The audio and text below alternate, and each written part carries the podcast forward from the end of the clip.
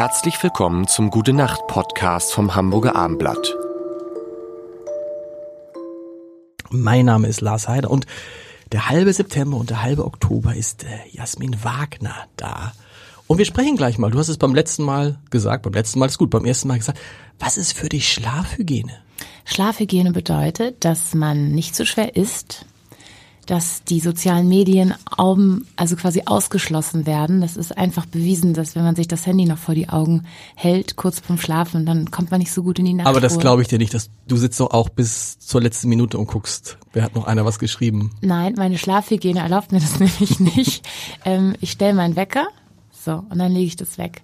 Ähm, und muss den Wecker natürlich hören. Das ist ja tatsächlich so, äh, was, was würden wir unsere, unsere Hände, ohne unsere Handys machen? Ich habe das neulich mal meinen Patenkindern erklärt, dass man früher Wege so gefunden hat und Telefonnummern wusste. Und Aber, stellst, so, du- aber, aber stellst du dir, weil du stellst dir jedes Mal einen Wecker?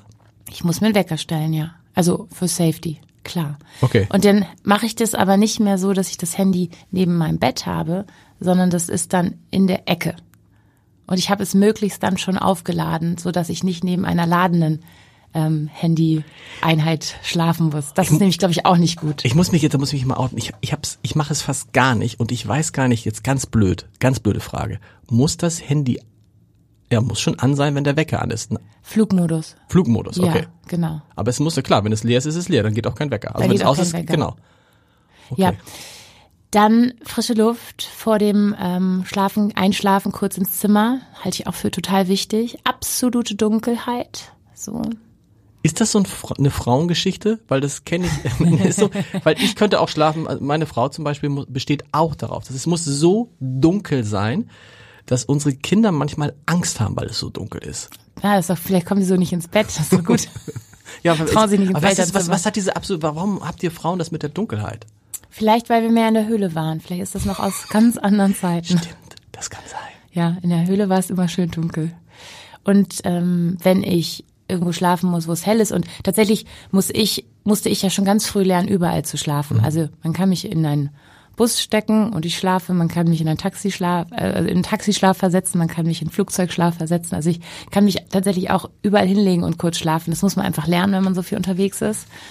Mm, Aber ich habe dann meistens irgendwas über meine Augen. Und jetzt, wo ich so lange Haare habe, klappe ich mir immer die Haare über meine Augen und dann ist das wie so eine Aber Schlafmaske. das hält ja nicht. Doch, weil Wieso- wenn man so, wenn man so narkotisch schläft, wenn man einfach zu wenig davon hatte und nur zehn Minuten hat in einer Ecke von einem Flughafen, Ah, okay. dann reicht das. Wieso so lange? Du hast doch immer lange Haare gehabt, oder habe ich das falsche in Erinnerung? Für eine, ähm, für eine Theaterrolle, also ich war Sally Bowles in Cabaret, Ja. habe ich sie mal, ähm, wie das in den 20ern so üblich war, so ganz kurz geschnitten. Da waren die so auf ähm, ja, Mitte Wangehöhe, so einfach so ein, ähm, wie nennt man das, so ein Bob, so ein kurzer Bob. Und dann waren sie knallrot. Und da sind mir Sachen passiert. Ich wurde auf der Straße noch nie angesprochen, ob er mit mir Kaffee trinken könnte. Aber als Rothaarige ist mir das passiert. Und zwar nicht nur in Deutschland, sondern egal, wo ich war. Also rote Haare haben für euch Männer offensichtlich irgendeine Aussage, eine Strahlkraft, die euch dann anders sich verhalten lässt. Also so als Brünette passiert mir das nie. Du bist vorher nicht angesprochen worden?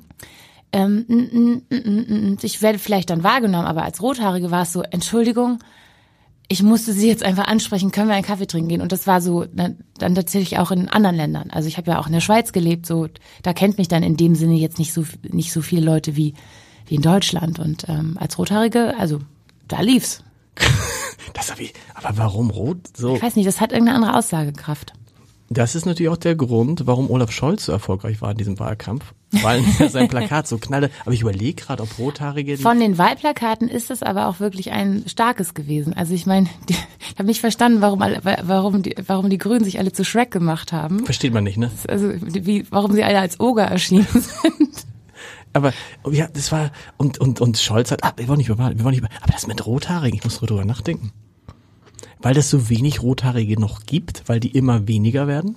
Ich weiß es nicht. Also wir könnten den Test natürlich nochmal starten. Ich könnte mir die Haare noch mehr rot färben, aber ich glaube, das Ergebnis wäre dasselbe. Ich habe mich seitdem nämlich viel mit Rothaarigen unterhalten und es ist irgendwas, was da rumschwebt. Also die Rothaarigen erleben das genauso, wie du es als Rothaarige erlebt hast. Eher, ja. Und sind die nicht, ich weiß nicht, ich kenne, ich, ich habe zwei, drei, vier rothaarige Freunde, die sind eher genervt davon. Und als sie dann Kinder kriegten, haben die gesagt, bitte lass sie nicht auch diese roten Haare Also ich habe ich hab ja auch, ich stehe auf Rothaarige, muss ich tatsächlich sagen. Ich würde, mein nächster Mann könnte ein rothaariger Wikinger sein.